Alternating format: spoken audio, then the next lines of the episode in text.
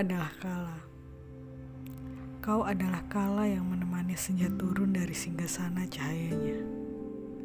Redupmu adalah nostalgia pada waktu-waktu rindu, waktu-waktu rintik yang diteteskan hujan pada tiap detik. Kau adalah bait dalam syair-syairku yang terakit.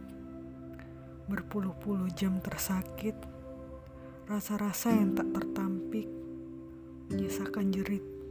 Dalam hatiku kau benamkan dengan sengit, merapalkan doa-doa yang hendak malang.